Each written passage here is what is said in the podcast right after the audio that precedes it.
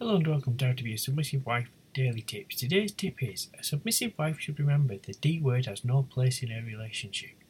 Your marriage has to be worked at. There will be difficult times ahead, and your relationship will not be healthy if you did not disagree from time to time. Work through your problems. Don't give up at the first step. When you are married, you become one body. Divorce is not an option, and the D word, divorce, should never be mentioned in your house.